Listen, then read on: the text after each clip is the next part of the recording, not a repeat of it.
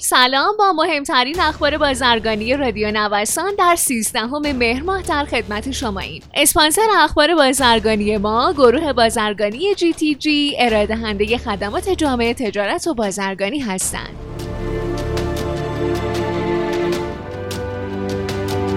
بر اساس اعلان فعالان بخش خصوصی حدود سه ماهه که هیچ ارزی برای تامین مواد اولیه تخصیص داده نشده. به اعتقاد اونها هیچ زمان تا به امروز مبادلات اقتصادی وابسته به تخصیص ارز نبوده و کند شدن رویه ها در بانک مرکزی و ثابت نبودن دامنه نرخ ارز منجر به عدم برنامه ریزی در فضای کسب و کار کشور و عملا متوقف شدن برنامه های اقتصادی شده.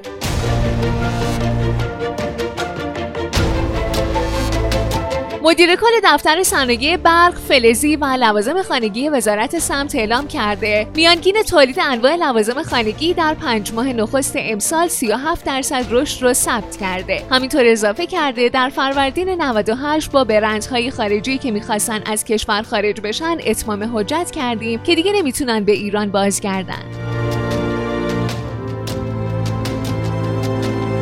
رایزن بازرگانی ایران در افغانستان با بیان اینکه حدود نیمی از بازار کالاهای وارداتی افغانستان در اختیار ایران گفته همچنین این کشور از پتانسیل خوبی برای واردات خدمات فنی و مهندسی برخورداره. محمد مهدی جوانمرد قصاب در پاسخ به این سوال که چرا صادرات ایران به این کشور طی سالهای اخیر رقمی حدود 3 تا 4 میلیارد دلار بوده و افزایش نداشته گفته ظرفیت بازار افغانستان بیشتر از این نیست.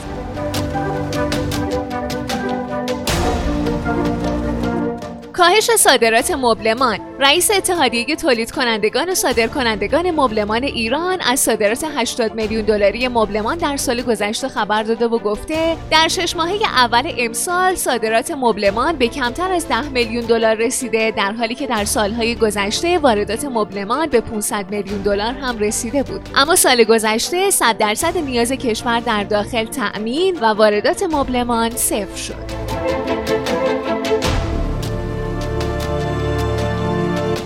مرکز پژوهش های مجلس میگه در پنج ماهه اول سال 99 حدود 4 میلیارد دلار با نرخ ترجیحی کالا وارد کشور شده. این در حالیه که درآمد ارزی دولت از محل صادرات نفت بر اساس آمار اعلام شده توسط بانک مرکزی 700 میلیون دلار بوده و به بیان دیگه به نظر می‌رسه حدود 3.3 میلیارد دلار از ارز ترجیحی از محل ذخایر بانک مرکزی تأمین شده.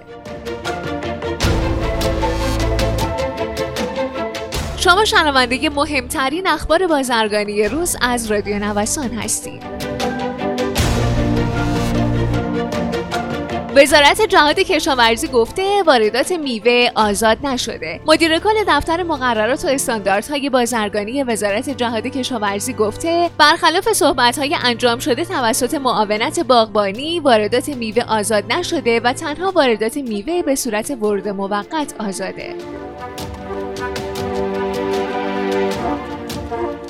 افزایش حجم تجارت چمدانی ایران معاون فنی گمرک از انجام 246 میلیون دلار تجارت چمدانی در سال 98 با کشورهای مشترک المنافع خبر داده و گفته این حجم تجارت نسبت به سال 97 بیش از 11 درصد رشد داره.